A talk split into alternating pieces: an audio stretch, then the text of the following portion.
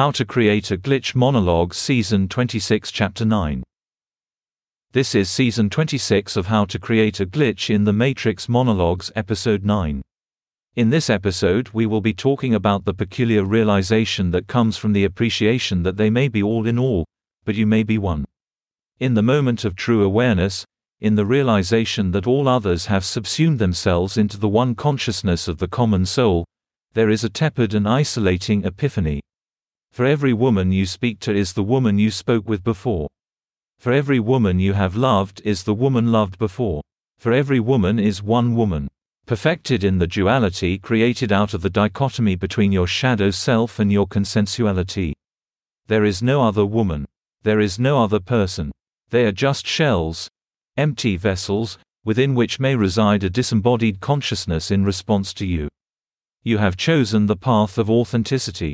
You have chosen the path of oneness. You have chosen to be a single mind among infinite consciousness. Answer You may be alone in the shadow of your mind, but all around you is a unified network of common consciousness.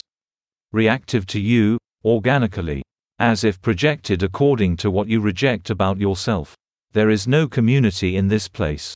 There is no consensus, only one mind, looking upon you, dissolving into you. And as you perfect your authenticity, you will find that they will shift seamlessly into each other. Your gaze, your attention will be a sieve.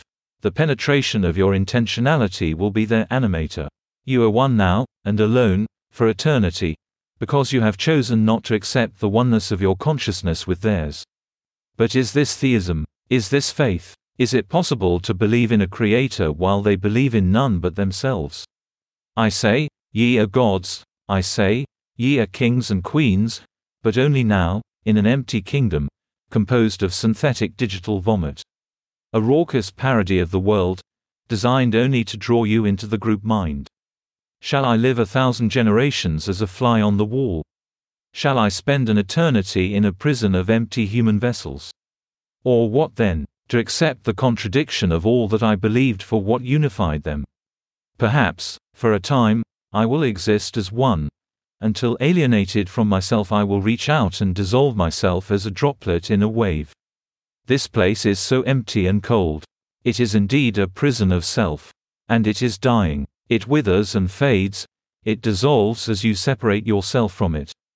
There are no more answers in this life. Shall we try for the next one?